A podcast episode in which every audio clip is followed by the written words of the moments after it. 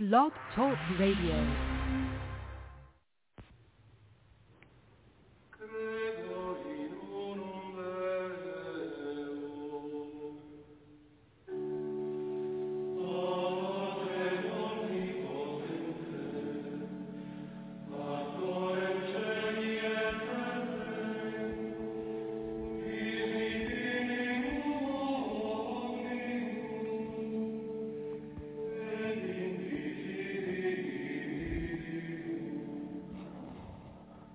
Welcome back to Fundamentally Mormon.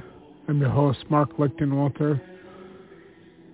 Today we'll be reading Adam, Father of Our Spirits, which is chapter 5 of the Michael Adam book, which is speaking about the Adam God Doctrine. We'll be on pages 52 through 59, and we'll start the reader program first, which is about 16 minutes long. Thank you for listening.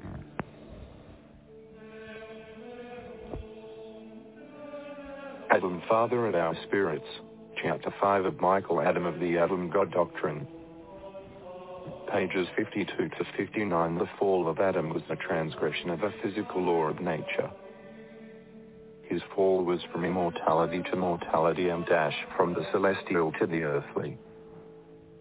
With a celestial resurrected body, he engendered spirit children and now he had incorporated blood into his body so that he could beget physical, mortal bodies for those spirits to possess. He descended to mortality so that his children would have the opportunity of ascending to immortality. If Adam was an immortal, celestial, resurrected being, then he was an exalted man. Since resurrected beings can produce only spirit children, then Adam must have made an extreme condescension to become mortal. By partaking of the seeds of death through the fall, he was accomplishing a necessary venture to produce physical bodies for those spirit children born to him in the spirit world.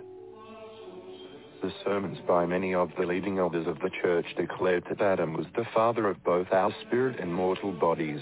For example, we have not the power in the flesh to create and bring forth or produce the spirit, but we have the power to produce a temporal body. The germ of this, God has placed within us.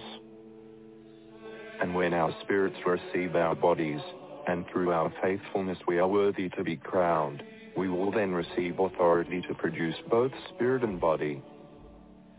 Brigham Young, Journal of Discourses 15. 137, 53. Adam and Eve, when they were placed on this earth, were immortal beings of flesh, bones, and sinews. But upon partaking of the fruits of the earth, while in the garden, and cultivating the ground, their bodies became changed from immortal to mortal beings, with blood coursing through their veins as the action of life. Brigham Young, L. John Nuttall Journal, 120. If Adam had a resurrected, celestial body when he came into the Garden of Eden, it means he had already been through mortality and was now an exalted man and a god. As a resurrected being, without blood in his veins, he would beget spirit children. This is one of the first functions of the man when he is exalted. After men have got their exaltations, and their crowns, have become gods, even the sons of gods are made King of Kings and Lord of Lords. They have the power then of propagating their species in spirit, and that is the first operation with regard to organizing a world. Power is then given to them to organize the elements, and then to commence the organization of tabernacles. How can they do it? Have they to go to that earth? Yes. And Adam will have to go there, and he cannot go without Eve.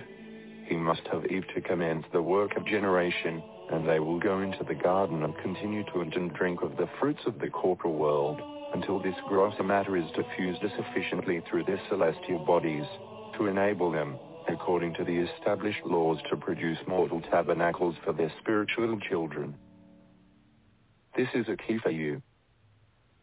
Brigham Young, Journal of Discourses 6, 275. Only a being who had dominion over every living thing would be considered a god. This would grant powers over Christ. From the Apocrypha it is written that in 54 Shem and Seth were glorified among men, and above every living thing in creation is Adam. Apocrypha, Ecclesiasticus 49:16, Rev. The. And more recent scripture records that the Lord God and hath appointed Michael your prince, and established his feet, and set him upon high, and given unto him the keys of salvation. D&C 78:16. And an interesting psalm reads, I have said, ye are gods, and all of you are children of the Most High. But ye shall die like men, and fall like one of the princes. Psalm 82:6-7. Numerous declarations were made in the early days of the Church that Adam and Eve were the parents of the spirits of all men. Mankind was spiritually born to these beings before they began their sojourn in the Garden of Eden. Now, brethren, you have got a spirit in you, and that spirit was created and organized and was born and begotten by our Father and our God before we ever took these bodies. And these bodies were formed by Him, and through Him, and of Him, just as much as the Spirit was. For I will tell you, He commenced and brought forth spirits. And then, when He completed that work, He commenced and brought forth tabernacles for those spirits to dwell in. I came through Him, both spirit and body. L. C. Kimball, Journal of Discourses 631, Adam and Eve are the names of the fathers and mothers of worlds.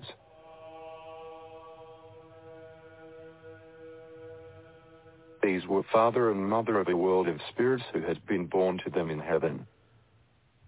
Women of Mormondom, p. 180. Adam is our Father and God. He is the God of the earth.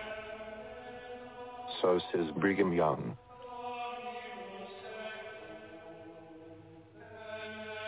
He is the Father of 55, our elder brother, Jesus Christ, and the Father of him who shall also come as Messiah to reign.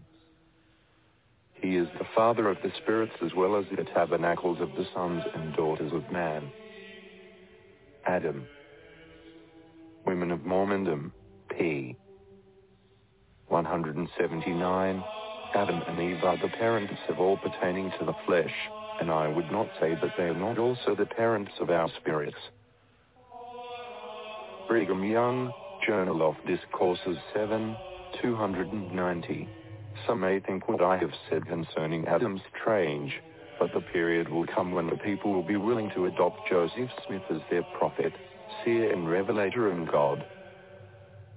But not the father of their spirits, for that was our father Adam. Brigham Young, School of the Prophets, December the 11th, 1869. Journal History of By, p. 1313, also Journal of Wilford Woodruff, same date. These are the sons and daughters of Adam and the Ancient of Days and the Father and God of the whole human family. These are the sons and daughters of Michael, who is Adam, the father of the spirits of all our race. Women of Mormondom, p. 191. 1. John Nuttall, who was the private secretary to Brigham Young, was in a position to gain a very clear understanding of what Brigham Young was advocating, and he wrote in his journal, Adam was an immortal being when he came on this earth. He had lived on an earth similar to ours, he had received the priesthood and the keys thereof, and he had been faithful in all things, and gained his resurrection and his exaltation, and was crowned with glory, immortality and eternal lives, and was numbered with the gods, for such he became through his faithfulness. And he had begotten all the spirits that were to come to this earth. And Eve, our common mother, who is the mother of all living, bore these 56 spirits in the celestial world, and then this earth was organized by Elohim, Jehovah, and Michael, who is Adam, our common father. Adam and Eve had the privilege to continue the work of progression, consequently came to this earth and commenced the great work of forming tabernacles for those spirits to dwell in. L. John Nuttall Journal, February 7, 1877, 119, in her poem entitled, The Ultimatum of Human Life, Eliza R. Snow tells the creation story according to these doctrines. Adam, your God, like you on earth, has been subject to sorrow in a world of sin. Through long gradation he arose to be clothed with the Godhead's might and majesty. And what to him in his probative sphere, whether a bishop, deacon, priest, or seer? Eight single protea his offices and callings were. He magnified them with assiduous care. By his obedience he obtained the place of God and Father of this human race. Life's ultimatum, unto those that live, as saints of God, and all my POW single protaris receive, is still the onward, upward course to tread in dash, to stand as Adam and as Eve, the head of an inheritance, a new formed earth, and to their spirit trace, give mortal birth and dash, give them experience in a world like this, then lead them forth to everlasting bliss, crowned with salvation and eternal joy where full perfection dwells, without alloy. Eliza R. Snow, an immortal, 188-89, Adam and Eve are names or titles for the first parents of every earth in the creations. Therefore, there are millions upon millions of Adams in existence, and the name itself may imply 57 more than one, for it is written that the first man of all men have I called Adam, which is many. Moses 1:34, and in Genesis we read that male and female created he them, and blessed them, and called their name Adam, in the day when they were created. General 5:2. Therefore, each earth has its Adam and Eve, a Savior and a Satan. But the fact exists that the Father, the Divine Father, whom we serve, the God of the universe, the God and Father of our Lord Jesus Christ, and the Father of our spirits, provided this sacrifice and sent his Son to die for us. And it is also a great fact that the Son came to do the will of the Father, and he has paid the debt, in fulfillment of the scripture which says, he was the lamb slain from the foundation of the world. Is it so on any other earth? On every earth. Sin is upon every earth that was ever created.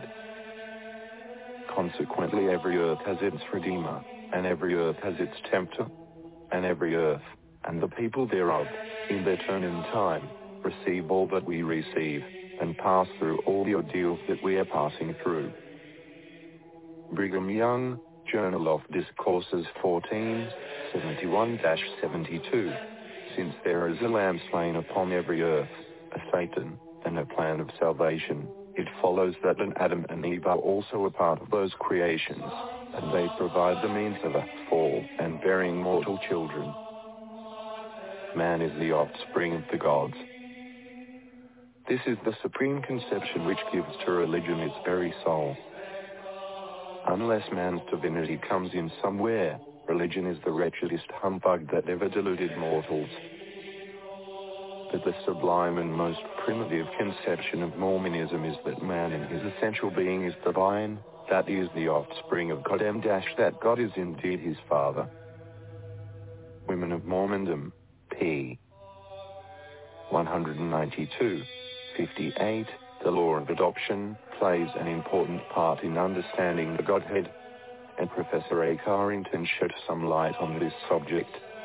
Some have said that I was very presumptuous to say that Brother Brigham was my God and Savior, bro. Joseph was his God, and one that gave Joseph the keys of the kingdom was his God, which was Peter. Jesus Christ was his God, and the Father of Jesus Christ was Adam. Journal of Wilford Woodruff, April 10, 1852. The prophet Joseph explained the chain of capacities and exaltations necessary for man to gain exaltation. Here, then, is eternal life and dash to know the only wise and true God, and you have got to learn how to be gods yourselves, and to be kings and priests to God, the same as all gods have done before you, namely, by going from one small degree to another, and from a small capacity to a great one, from grace to grace, from exaltation to exaltation, until you attain to the resurrection of the dead, and are able to dwell in everlasting burnings, and to sit in glory, as do those who sit enthroned in everlasting power. TPJS 346-47. Along this same line, President Brigham Young said on December the 11th, 1869, "Man also will have to be sealed to man until the chain is united from Father Adam down to the last saint. This will be the work of the millennium, and Joseph Smith will be the man to tend to it or to direct it. He will not administer in person, but he will receive the resurrected body and will dictate to those who dwell in the flesh and tell what is to be done, for he is the last prophet who is called to lay the foundation of the great last dispensation of the fullness of times." Journal of Wilford Woodruff, December the 11th, 1869, 59, "In reality, each dispensation had, every prophet, and all the righteous men who ever held the priesthood, act in the capacity of saviors on Mount Zion for the salvation of others. It is indeed a glorious plan and dash, 1. God first created his children in the Spirit, and then end dash, 2. He created an earth as a place for them to work out their salvation, then end dash, 3. He came down to earth to begin the cycle of mortality for all of his spirit children. 60, chapter 6, even dash, mother of all living.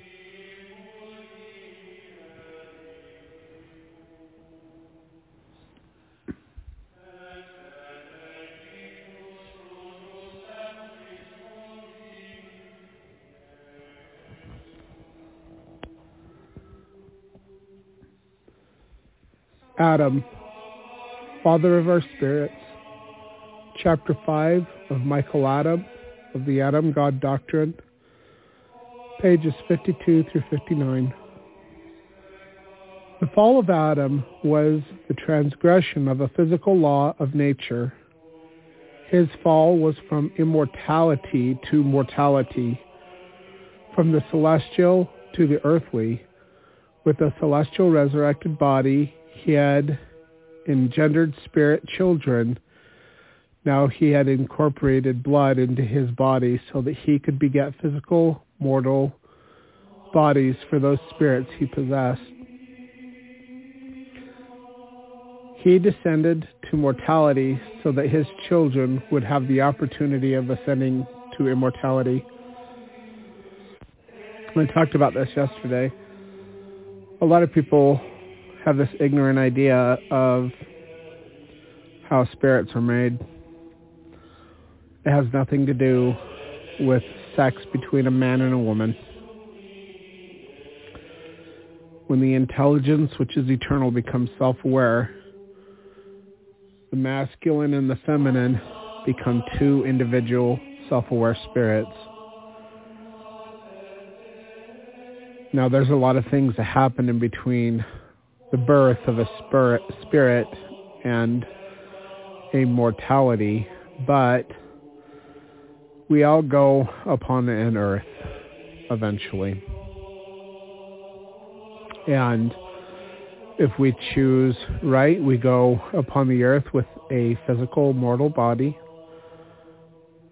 that is linked to an Adam and an Eve, no matter what time of the history of the earth you live. Or if you are not right, you go onto the earth as a spirit with no body. Now, when the Redeemer of that world, the Savior of that world, pays for your sins in a Garden of Gethsemane type experience, you become a child of that Savior, even though he has a father.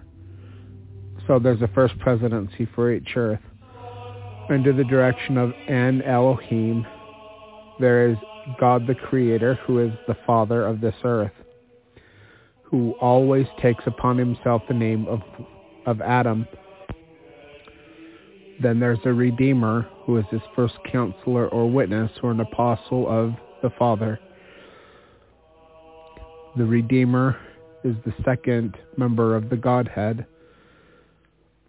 And then there is God the Witness, who we call the Ruach HaKodesh, or the Holy Ghost, and he is the second apostle or counselor or witness of the Father. When Jesus Christ paid for our sins through the law of adoption, we were bought with a price, and we become his children. When John saw the new heaven and the new earth created,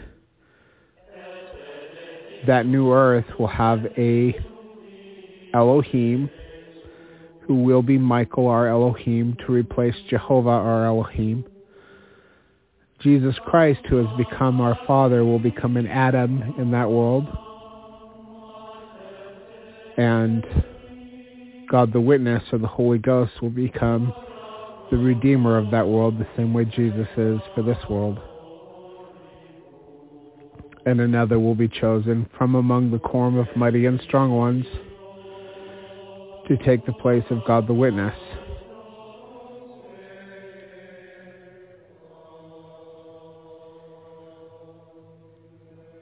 So, because we're the spirit children of Jesus Christ through the law of adoption, we're his spiritually, but we become his physically on that new earth that we see in the book of John, and this earth becomes a pre-existent world.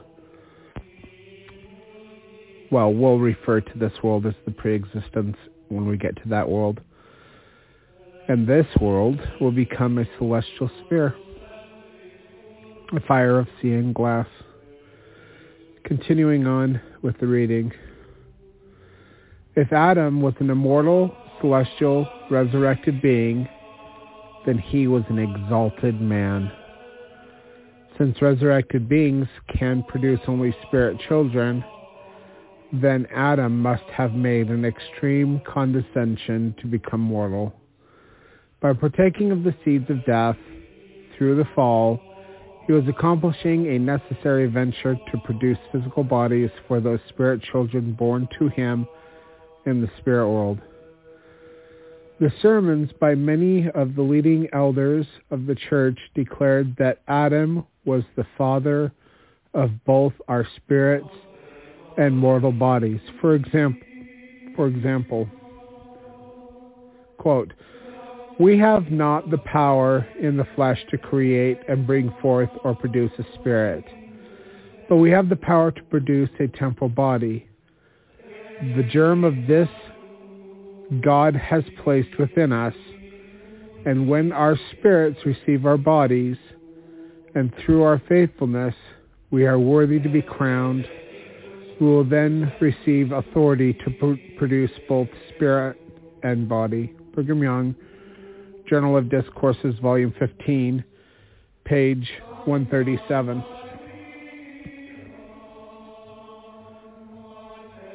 So when Jesus, in his mortality in Israel, or Judea, he said, "Be ye therefore perfect, even as my Father in heaven is perfect." But while in his ministry as a resurrected being in the new world among the Nephites and Lamanites, he said, "Be ye therefore perfect, even as I and my Father are perfect."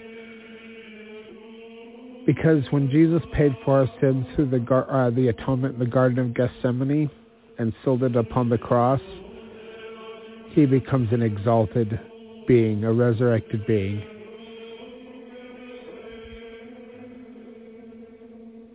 And when he becomes the father of an earth, a physical father, God the Creator, he will descend into the garden under the direction of Michael, our Elohim, and he will become an Adam with one of his wives who will become an Eve.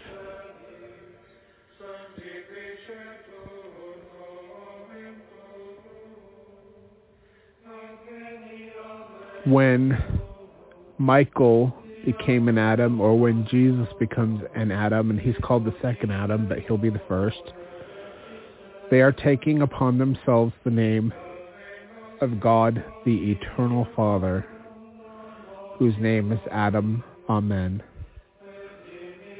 And their wives, so Michael's wife Asherah took upon her name the name of Hava, which we call Eve, but in the original is Hava, which is the name of God the Eternal Mother, and it's to honor them. We're on page 53. Adam and Eve, or Hava, when they were placed on this earth, were immortal beings of flesh and bone and sinew.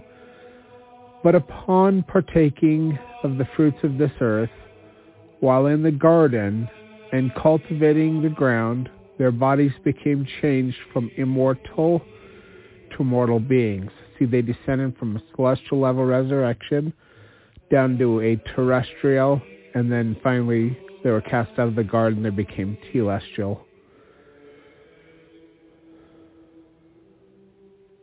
God showed me once that unless we're exalted, we are damned in that state of resurrection. And that after all is said and done, we have the opportunity to go on upon a new earth with a new Father, a new Savior, and a new witness.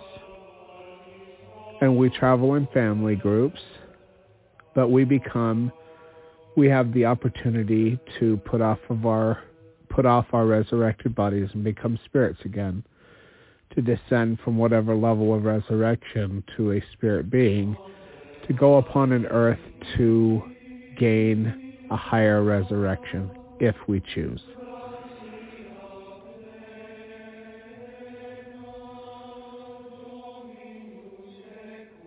Anyway, let's continue on with the reading. But upon partaking of the fruits of the earth, while in the garden and cultivating the ground, their bodies became changed from immortal to mortal beings, with blood coursing through their veins as the action of life.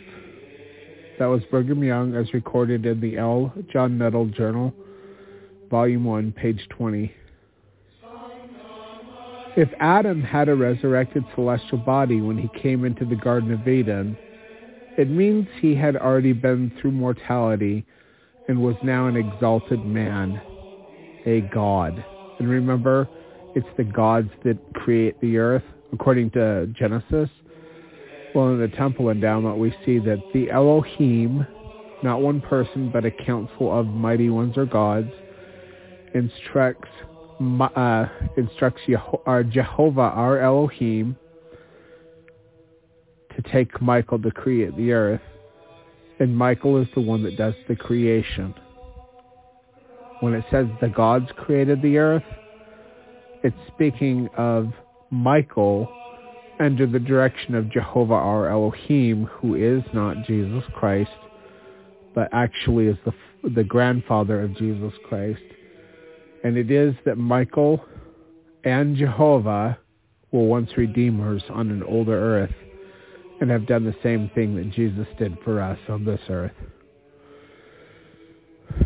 This is all part of the progression of the gods, which doctrine is not understood among modern Mormons today. But Joseph Smith taught it. So did Brigham Young. It means he had already been through mortality and was now an exalted man, a god. As a resurrected being, without blood in his veins, he would beget spirit children. This is one of the first functions of a man when he is exalted. So we're talking about Adam today, but the next time we come on, we're going to talk all about Eve. So that's why it's kind of being hyper-focused on Adam and not Eve, but we'll talk about Eve next time. So, after men have got their exaltations and their crowns and have become gods or Elohim, even the sons of God or the sons of Elohim, which the council of the gods, and are made king of kings and lord of lords, they have power then to propagate their species in spirit, and that is the first operation with regards to organizing a world. Power is given to them to organize the elements and then to commence the organization of tabernacles. How can they do it? Have they to go to that earth? Yes, and Adam will have to go there, and he cannot go without Eve. He must have Eve to commence the work of generation. And they will go into the garden and continue to eat and drink of the fruit of the corporal world until the grosser matter is diffused sufficiently through their celestial bodies to enable them, according to the established laws, to produce mortal tabernacles for their spiritual children. This is the key for you. That's Journal of Discourses. That's Brigham Young, Volume 6, page 275. Remember the way that Michael begat us was that when we lived on an older earth, the earth that we came from, the pre-existent world, he was a redeemer in that world, a Christ. And he did the same thing in a Garden of Gethsemane type experience that Jesus has done for us on this world. Only a being who had dominion over every living thing would be considered a god or an Elohim. This would grant powers over Christ. From the Apocrypha, it is written, and we're on page 54, but this is the Apocrypha of Ecclesiasticus, chapter 49, verse 16. Shem and Seth were glorified among men, and above every living thing in creation is Adam. That's because Adam is our God, under the direction of Jehovah our Elohim. So it says, Jesus Christ hath made us kings and priests unto God. That's Adam. And his father. That's Jehovah our Elohim. Jesus Christ was the angel of Jehovah, but he was not Jehovah. So, and Jesus Christ acted as a Holy Spirit, or God the Witness, before he came into mortality and upon an older earth. So, a more recent scripture records that the Lord God, quote, hath appointed Michael your prince, and established his feet, and set him upon high, and given him the keys of salvation. Doctrine and Covenants, section 78, verse 16. That's because Michael was our Redeemer, and he becomes our Father under the direction of Jehovah our Elohim, who is our Mighty One for this earth. An interesting psalm reads, quote, and this is Psalms 82, verses 6 and 7. I have said, ye are gods, or in Hebrew, ye are Elohim, and all of you are children of the Most High, but ye shall die like men and fall like one of the princes. Psalms chapter 82, verses 6 and 7. Numerous declarations were made in the early days of the church that Adam and Eve were the parents of the spirits of all men. Mankind was spiritually born to these beings before they began their sojourn in the Garden of Eden, because they were saviors on an older earth, at least Michael was, and Eve was his wife, and her name is Asherah. Now, brethren, you have got a spirit in you, and that spirit was created and organized and was born and begotten by our Father and our God before we ever took these bodies. These bodies were formed by him and through him and of him, just as much as the Spirit was.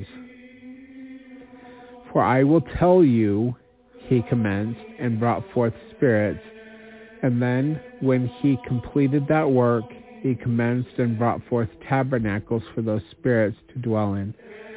I came through him, both spirit and body. Heber C. Kimball, Journal of Discourses, Volume 6, page 31. Adam and Eve are the names of the fathers and mothers of worlds, so every earth has an exalted husband and wife that goes down into a garden and partakes of the fruit of that world, and then they take upon themselves the name of Adam and Eve after God the Eternal Father and Mother, and they become the father and mother of that world. These were father and mother of a world of spirits who had been born to them in heaven. And quote Women of Mormondom, page 180. Adam is our father and God, and he is the God of the earth. So says Brigham Young, he is the father of our elder brother, Jesus Christ, the father of him who shall also come as Messiah to reign. He is the father of the spirits, as well as the tabernacles of the sons and daughters of men. And that is Adam. Women of Mormondom, page 179. And let me just tell you that when Michael and Asherah became an Adam and Eve and they descended into mortality, at the end of their lives, they were translated from a telestial to a terrestrial state. And they remained in that terrestrial state until Jesus broke the bands of death.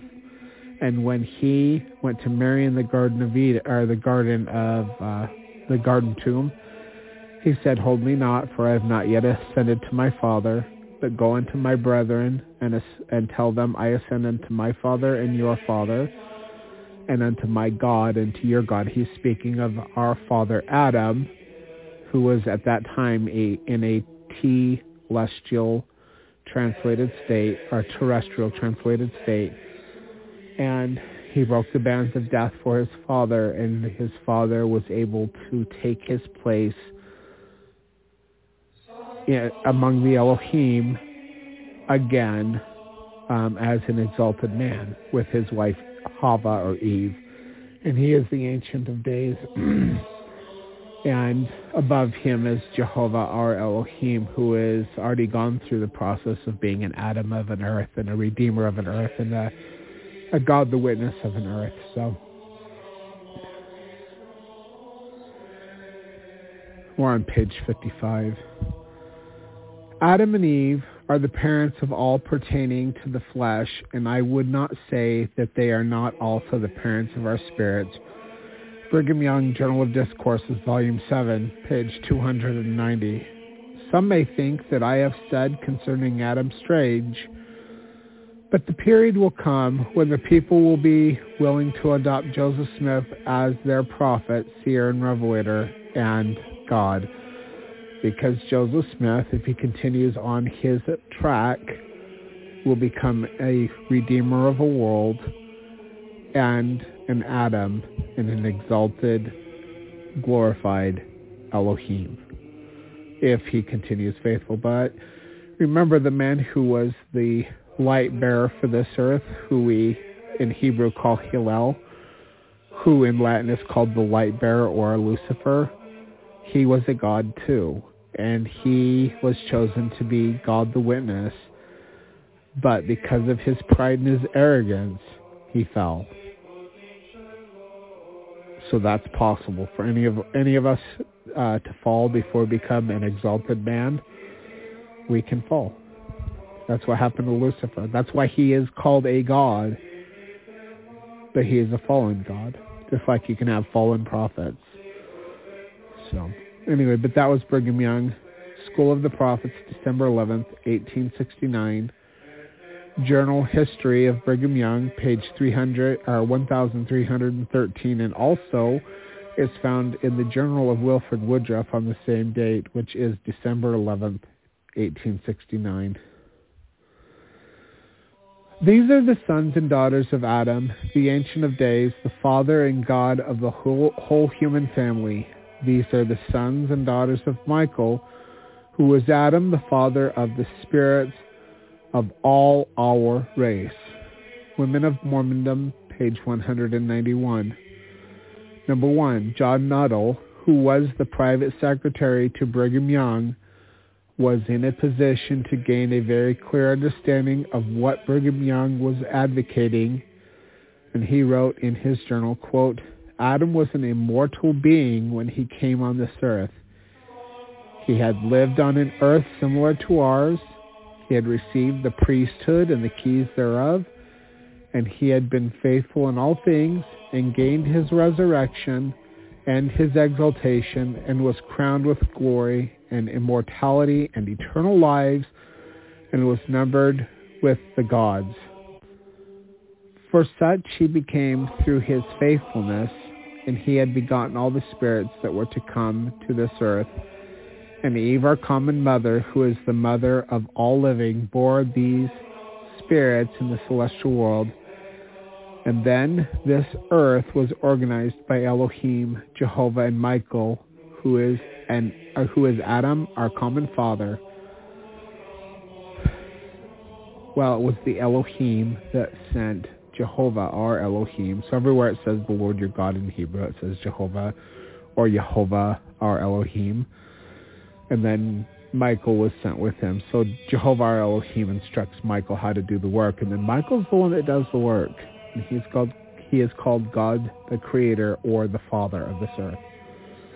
That's why when the Ancient of Days, who is Father Adam, comes to Adam Anan Diamond, all the keys are given back to him because he has presidency over them. He is the first president of this earth. And that because Jesus Christ has ascended and become perfect like his Father, Adam gives the keys to Jesus, who becomes a Father, who is our Father spiritually. But he becomes an Adam on a new earth, and we become his physically on that new earth. So it's the progression of the gods. This is what is called multiple mortal probations. Anyway, I have to wrap this up because I have to go to work. So I'm going to see if my wife can do the rest of the reading tonight. And then if not, I'll have to do a part 2, but we'll find out here shortly. Let me just finish this quote. "Our common father, Adam and Eve, had a privilege to continue the work of progression, consequently came to this earth and commenced the great work of forming tabernacles or bodies for those spirits to dwell in." And that is from the L. John Nuttall Journal, February 7th, 1877, Volume 1, page 19. And then, if I can get my wife to read this, she'll be reading the poem, The Ultimatum of Human Life by Eliza R. Snow, which is one of my favorite poems. So here we go. Either we're going to do part 2, or Kim or Emmett will read. Thanks for listening.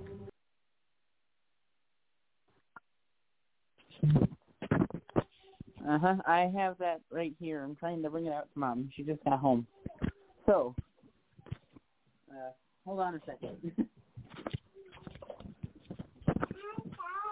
Are you guys there? I'm here. Can you hear me? Yep, I'm here too.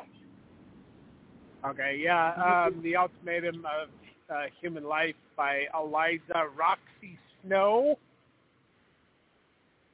Love it. Yep. She's typing up in the background here. We have a daughter named after Eliza R. Snow. We actually have two daughters. We have two daughters. Yeah. Okay, I'm waiting for you, Mom. Eliza Adeline Snow Lichtenwalter and Amberly Roxy Rose Lichtenwalter. Yep. Our 6-year-old and our 8-year-old that are, everybody thinks they're twins. They're hilarious. Yep. So silly. Really love them. Oh. Well, I'm pleasing my butt off pleasing for you, so. Emmett, you should be able to see my light. Are you coming from the left or the right? The left, I just got. It's left. I see you. Are you gonna? Right. Are you gonna be reading in the car? I could be reading from the car, or I could go inside. Either one is fine. Oh, okay. Well, I'll talk a little bit about stuff that I usually talk about at the end of the program. So last night, it started snowing about 10:30, and I thought, these are little snowflakes. This isn't a big deal.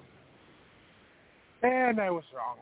It got slick, and it snowed from 10:30 until 12:30 or 1 in the morning, and there was a really bad accident on I-70 last night involving a Greyhound bus, and there were 28 people on board, 28 of whom had to go to the hospital. So I saw the ambulances headed up to the hospital in Price last night. And luckily, people were hurt, but they weren't killed. So I guess you count your blessings where you get them. Anyway, so I just wanted to thank all first responders out there.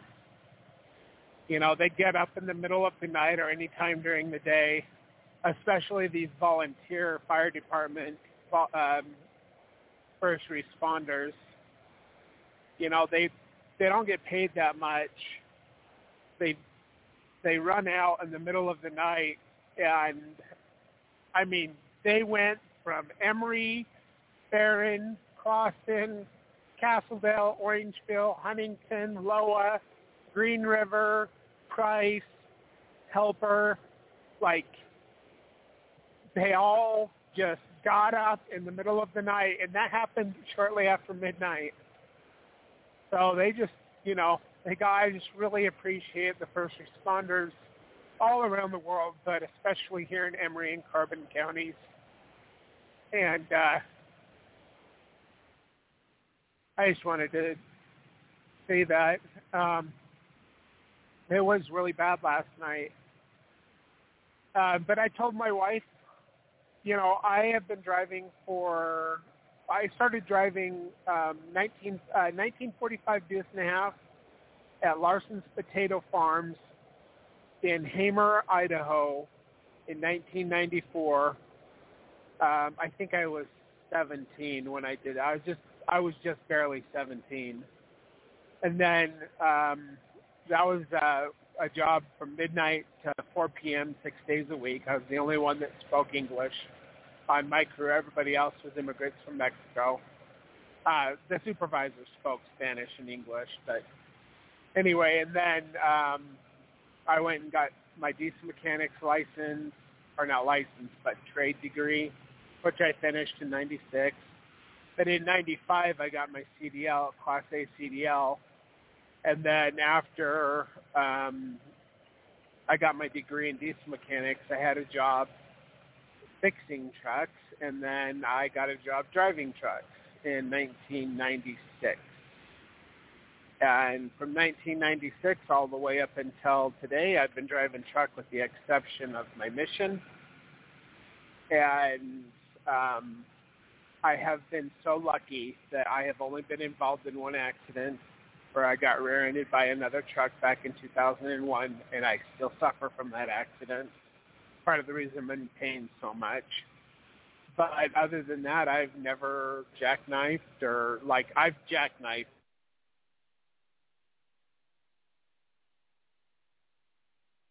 So, anyway, but I told my wife last night, well, I got plenty of food, I got plenty of fuel for heat, and I got winter gear in the truck, and I'll be fine. So I drove all night and playing in the snow. Anyway, are you almost ready to read, Kim?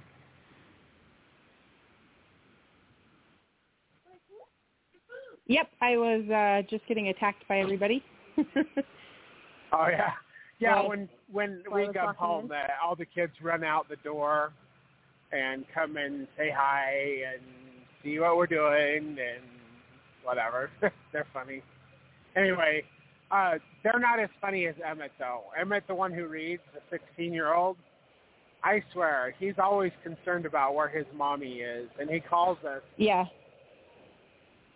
All he always calls me. Yeah. Where you at? What you doing? Are you okay? But he has a reason for that. His bio father was extremely abusive, and I think Emmett remembers things, and he is very protective of his mommy. He says it's mine. My mommy. So where I'm reading is Mother of All Living, Eve, chapter 6. No, you're page 60. Oh. I asked them. I told Emmett to keep track of the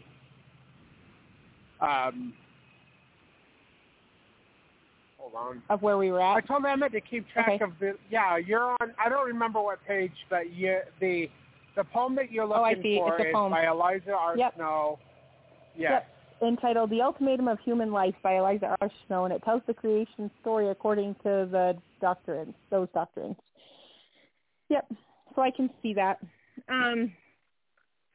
Really quickly, I'm just letting you know, Mark, that our 13-year-old is not being very cooperative at the moment because she doesn't get her phone, because every time we give it to her, she just goes and hides in her room and does what she wants to. So now she's upset. I think she's trying to hide in her room.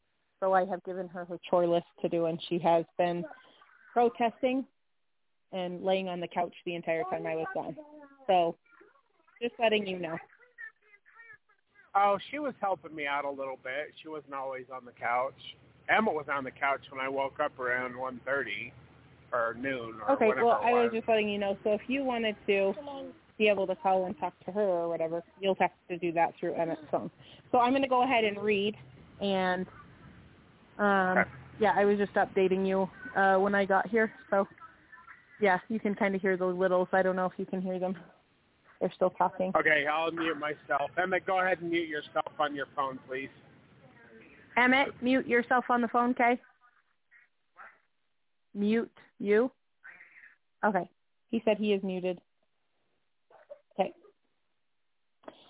Adam, your God, like you on earth, has been subject to sorrow in a world of sin. Through long gradation, he arose to be clothed with the Godhead's might and majesty. And what to him in his probative sphere, whether a bishop, deacon, priest, or seer, whatever his offices and callings were, he magnified them with assiduous care. By his obedience, he obtained the place of God and Father of his human race. Life's ultimatum unto those that live as saints of God, and all my powers receive, is still the onward, upward course to tread, to stand as Adam and as Eve, the head of an inheritance, a new formed earth, and to their spirit race give mortal birth. Give them experience in a world like this, then lead them forth to everlasting bliss, crowned with salvation and eternal joy, where full perfection dwells without alloy. That is from Eliza R. Snow and Immortal, page 188 through 89. Adam and Eve are names or titles for the first parents of every earth in the creation. Therefore, there are millions upon millions of atoms in existence, and the name itself may imply more than one. For it is written that the first man of all men have I called Adam, which is many. That's Moses, chapter 1, verse 34. Hold on a second. I've got kids arguing in the background. Yeah, we're both full-time parents and full-time workers, so I try to do these programs when I can, and I'm really grateful for it. My wife is able to help out and read. And it's kind of like, you know, family scripture time in a way. Oh, it does. Yeah. Yeah. So it's nice. We don't, when we're both working, I only get to see my family from like 5:30 in the morning until like 7. And then I get to see them for just a little bit before I go to work. So it's not the easiest schedule, but we make it work. Anyway, go ahead, Kim. Okay. So, Emmett, I can really hear my echo on there. I'm just letting you know. Sorry. Distracting. Okay, so that was Moses 1:34. And in Genesis, we read that male and female created he them and blessed them and called their name Adam in the day when they were created. That's Genesis 5:2. Therefore, each earth has its Adam and Eve, a Savior, and a Satan. But the fact exists that the Father, the Divine Father whom we serve, the God of the universe, the God and Father of our Lord Jesus Christ, and the Father of our spirits, provided this sacrifice and sent his Son to die for us. And it is also a great fact that the Son came to the will of the Father, and he has paid the debt in fulfillment of the Scriptures, which says, he was the Lamb slain from the foundation of the world. Is it so on any other earth, on every earth? Sin is upon every earth that was ever created. Consequently, every earth has its Redeemer, and every earth has its Tempter, and every earth and the people thereof in their turn and time receive all that we receive and pass through all the ordeals that we are passing through. End quote from Brigham Young, Journal of Discourse, Volume 14, page 71 and 72. Since there is a lamb slain upon every earth, a Satan, and a plan of salvation, it follows that Adam and Eve are also a part of those creations, and they provide the means of a fall and bearing mortal children.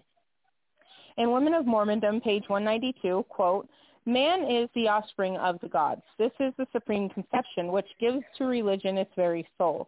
Unless man's divinity comes in somewhere, religion is the wretchedest humbug that ever deluded mortals. But the sublime and most primitive conception of Mormonism is that man in his essential being is divine, that he is the offspring of God, that God is indeed his Father. End quote from Women of Mormondom, page 192. And we're on page 58. The law of adoption plays an important part in understanding the Godhead, and Prof. A. Carrington shed some light on this subject. It just says, that's kind of weirdly written. And I guess it's Professor A. Carrington shed some light on this subject in Journal of Wilford Woodruff, April 10th, 1852, quote, some have said that I was very presumptuous to say that Brother Brigham was my God and Savior. Brother Joseph was his God, and one that gave Joseph the keys of the kingdom was his God, which was Peter. Jesus Christ was his God, and the Father of Jesus Christ was Adam. End quote from Journal of Wilford Woodruff, April 10th, 1852. The prophet Joseph explained the chain of the capacities and exaltations necessary for man to give exaltation. Here, then, is eternal life, to know the only wise and true God, and you have got to learn how to be gods yourselves and to be kings and priests to God, the same as all gods have done before you, namely by going from one small degree to another, and from a small capacity to a great one, from grace to grace, from exaltation to exaltation, until you attain the resurrection of the dead, and are able to dwell in everlasting burnings, and to sit in glory, as do those who sit enthroned in everlasting power. End quote from Teachings of Prophet Joseph Smith, pages 346 through 47. Kim? Yes? Oh, sorry. I was just going to say... the leaders of the church today are instructed not to keep journals, and the reason for that is all of these journals that the older leaders of the church used to keep have become quite a problem for the modern church who wants to throw all this stuff down the memory hole. You know, even the teachings of the prophet Joseph Smith is something that they want to get rid of. They're supposed to get rid of them when they go to Deseret Book, but because they don't want people to know about these things that these leaders have taught. I mean, everybody blames Adam God Doctrine on Brigham Young. Wilford Woodruff talked about it too, but so did Joseph Smith. Anyway, I just wanted to throw that out there. Go ahead. Okay, no worries. I just put hear through on this headset, so now I'm like, oh, now I can hear everything that's going on. Hopefully the whole audience can't, because with 5 kids running around, it gets kind of noisy. Anyways, okay. I'm trying to go through to where I just left off. We are actually almost done.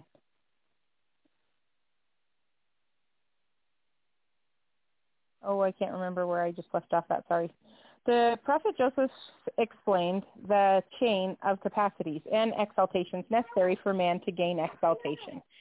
Here, then, is eternal life, to know the only wise and true God, and you have got to learn how to be gods yourselves. I already read this, but, and to be kings and priests to God, the same as all gods have done before you, namely by going from one small degree to another, and from a small capacity to a great one, from grace to grace, from exaltation to exaltation, until you attain to the resurrection of the dead and are able to dwell in everlasting burning sand, to sit in glory, as do those who sit enthroned in everlasting power. So that's where I had stopped with Teachings of the Prophet Joseph Smith, pages 346 through 47. Along this same line, President Brigham Young said on December 11th, 1869, man also will have to be sealed to man until the chain is united from Father Adam down to the last saint. This will be the work of the millennium, and Joseph Smith will be the man to attend to it or to direct it. He will not administer in person, but he will receive the resurrected body and will dictate to those who dwell in the flesh and tell what is to be done, for he is the last prophet who is called to lay the foundation of the great last dispensation of the fullness of times. That is a quote from Journal of Wilford Woodruff, December 11th, 1869. And now we're on page 59. In reality, each dispensation had every prophet and all... Oh, sorry. Let me finish this. I know you can page hear 59 is only a couple of sentences. I can't, because I've got Arius screaming in the background, and... I know, I can hear it. Yeah. So luckily, Emmett's trying to head that off. Good job, Emmett. Let me just read these two sentences to end out this chapter, okay? In reality, each dispensation had every prophet and all the righteous men who ever held the priesthood act in the capacity of saviors on Mount Zion for the salvation of others. It is indeed a glorious plan. Number 1, God first created his children in the spirit, and then number 2, he created an earth as a place for them to work out their salvation. Then he came down to earth to begin the cycle of mortality for all of his spirit children. The end. Now we're on page 60, chapter 6, Eve, mother of all living. So now you can talk and say anything you want to. Also, that's kind of a short chapter. I don't know if you just want to go ahead and read that one tonight. You can let me know.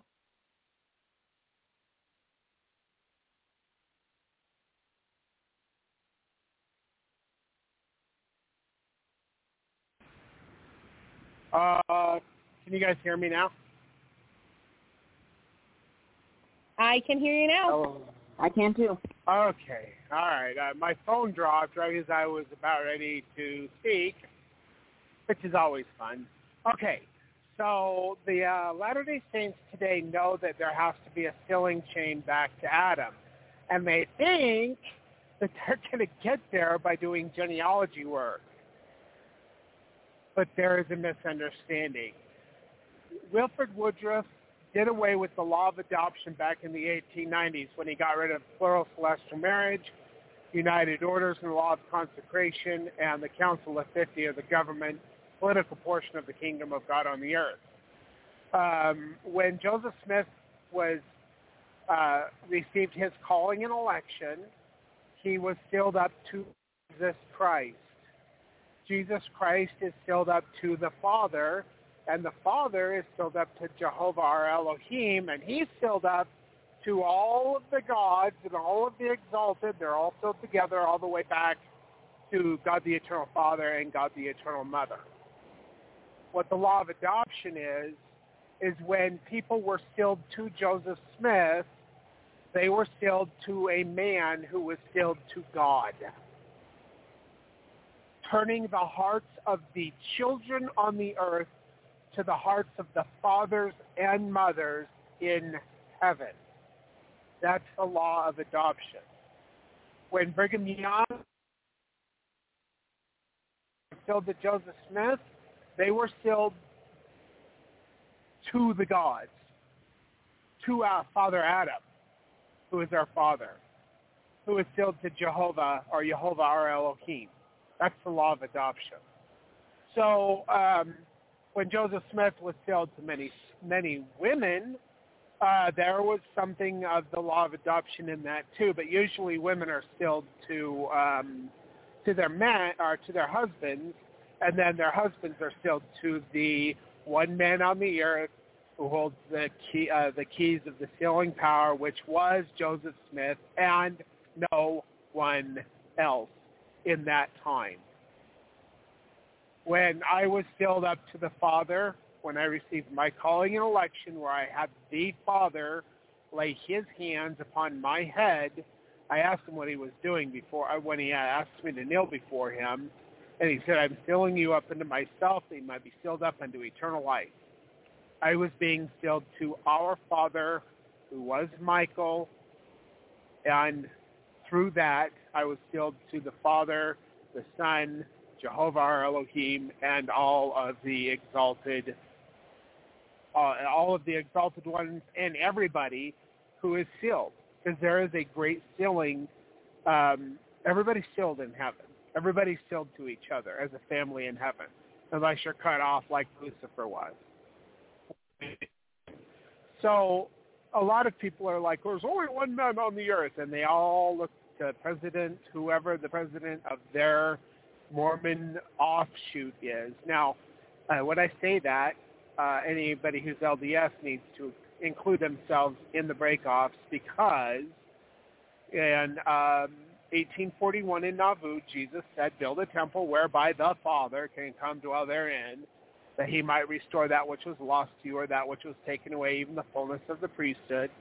He told them if they were obedient, there were a certain number of things that were going to happen, which never did happen. But he said if they were disobedient, he said that he would not fight their battles for them, and they would be cursed and rejected and a whole bunch of other stuff. And we see in church history that that was what happened. The church was rejected.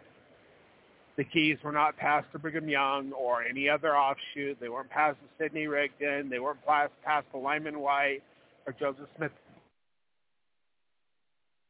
Church in Nauvoo, before all of that happened, was rejected because of the disobedience of the saints. So, they were told that all they who hinder this work will be cursed to the third and fourth generation. If you take one generation of Moses walking around in the wilderness with the Israelites, they were cursed for one generation, which was 40 years. 40 years times 4 is 160 years. So any groups that are like, what are the people that, whatever, there's so many of them. Well, you're cursed. You're all cursed because you all come from the breakoffs of those churches, the church in Nauvoo. And anybody who, comes before between 2001 to 2004 would be the end period time. You're part of the cursed generation that's been cursed and rejected, and that includes the LDS Church. Now, they do a lot of good work, and there is priesthood authority among them, but it's preparatory. So anyway, the law of adoption is such a powerful thing that has to happen, and it's just been done away with. And the LDS Church, and I'll pick on them for a minute, they continue to do away with more and more and more. And the reason for that is because they're more concerned about power and authority, and you must follow them, and they must tell you what to do, which I believe was Satan's plan. than with preserving true doctrine. Because over the last 160 years, they have gotten rid of more and more and more. And one case in point, the Temple Endowment with the lecture at the Bell used to take all day long. The washings and the anointings, there were bathtubs in the temple before the apostate prophet Nelson decided to gut the whole thing and just completely destroy it, the Salt Lake Temple, which is what is going on right now. But there were bathtubs in the temples for your washings and anointings. You know, in the early Restoration, Jesus Christ and Jehovah were two separate individuals. Joseph Smith and teachings of the prophet Joseph Smith and other places talks about Adam being our father and our God. You know, so I mean, they had rebaptism in the early church. There was a whole bunch has been changed because Babylonian businessmen who are wolves in wool suits, wolves in sheep's clothing, wool suits, look at them at General Conference, you prophecy fulfilled. These are Babylonian businessmen who are bankers and businessmen who have hijacked the church to turn the Restoration into profit, P-R-O-F-I-T, not, you know, the other prophet. So anyway, Kim, I'm about to go up wash plant. Did you have any comments or anything that you wanted to say while I'm breaking up for just a minute? Did you want me to read chapter 6 too? No. For me, it would only take like 10 minutes. Okay. Yeah, but I want to break these up into, you know, separate programs. Yeah, that's totally fine. I was just wondering because for me, it's nothing. 7 is even shorter. 7 will only take me like 5 minutes to read. So. Yep, I'm on wash plant, so hopefully I'm not breaking up too much. You aren't really breaking up that much. I just thought that I would read that tonight, but I guess we won't if you just want to break it up into smaller sections, which I totally get because separating Eve, mother of all living, you know, it is kind of a different topic from Adam, father of our spirit. So two different things. And like everybody's all like, oh, I love Heavenly Mother. Oh, Heavenly Mother. We don't know who she is. It's Hava. It's Eve. Her name was Asherah when she was in her mortality. She's the wife of Michael. You know, we know who our mother is.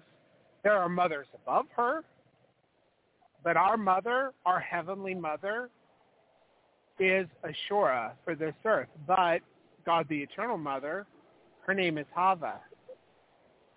So. Yeah. I like, and I know this is silly because it's like, child's reference, but I like the Prince of Egypt, that song that they sing on there, the one that's Asherah, Asherah, Asherah.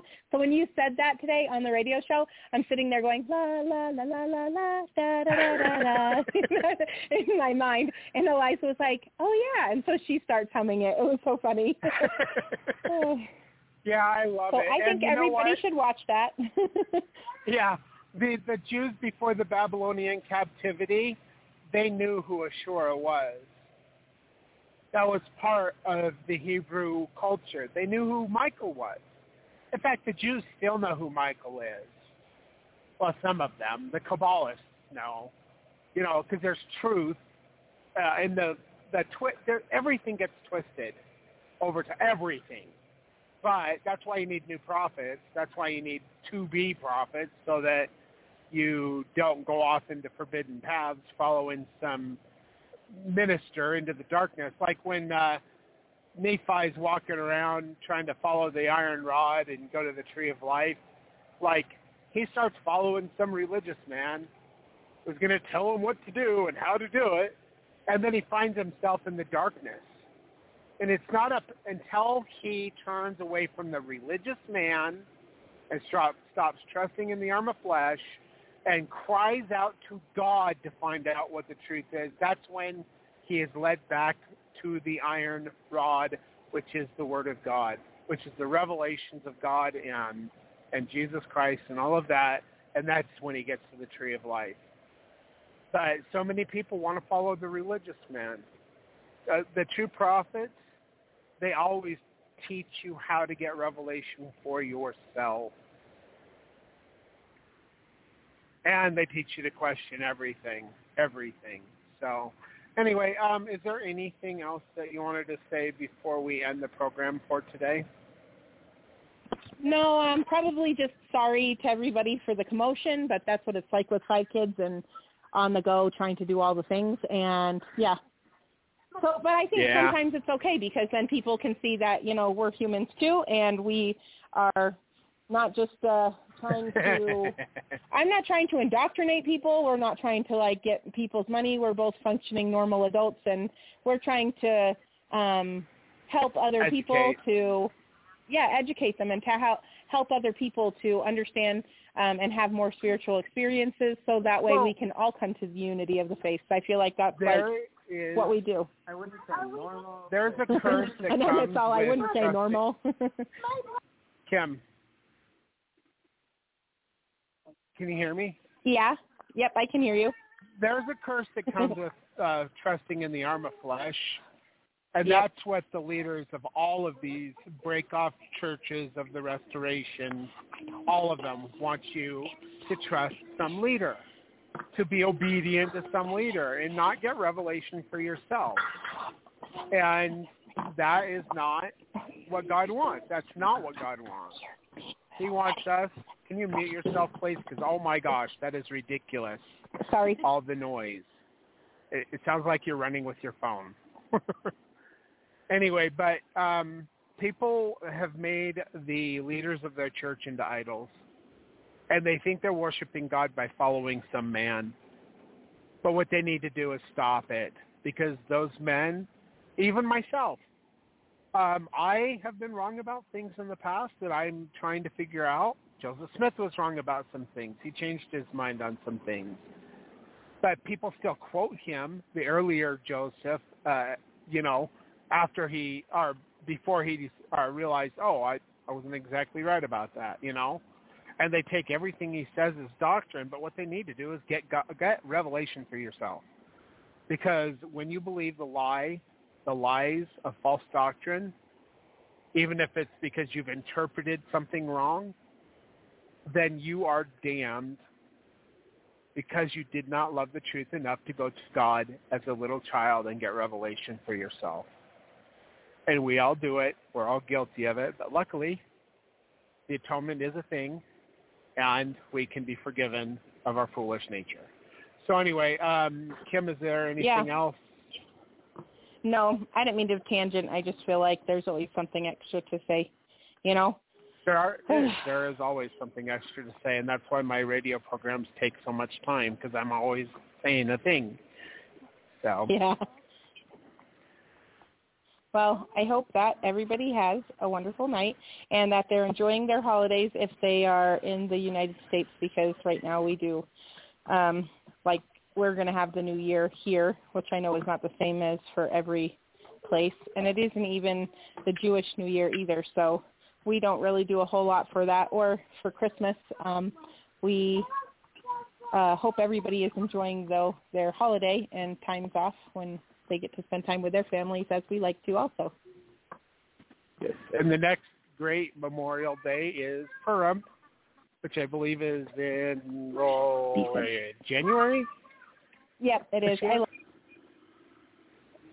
is it on Monday? All right, well, I have no idea, Kim, but I am at the spur, and I need to dump this load, so I got to wrap this up. So, all right, well, everybody, thank you, Kim, for reading. Thank you, Emma, for helping out, and I guess we'll just be back on later with when we talk. We're going to talk about Eve. Anyway, I got to go, so mute your phones, and here's the end music. Thanks for listening, everybody. Take care. God bless and goodbye.